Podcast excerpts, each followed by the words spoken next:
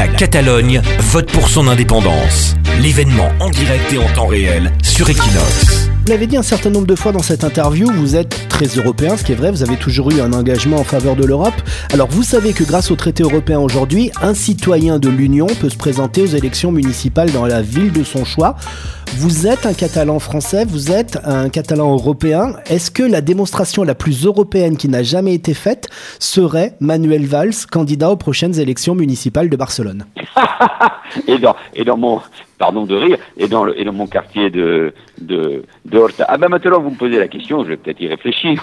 non mais moi je suis un patriote, euh, ce qui n'a rien à voir avec le nationalisme. Je suis très attaché euh, euh, à la France, à mon pays. À mon mandat de député, j'étais maire d'Evry, et donc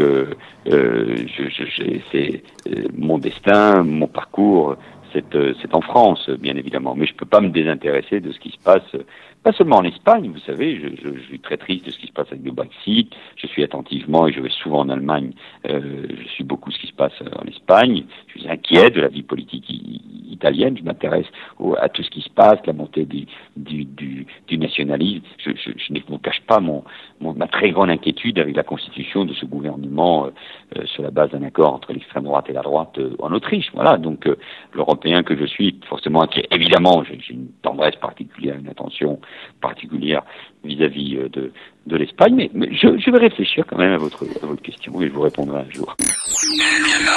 Equinox Radio.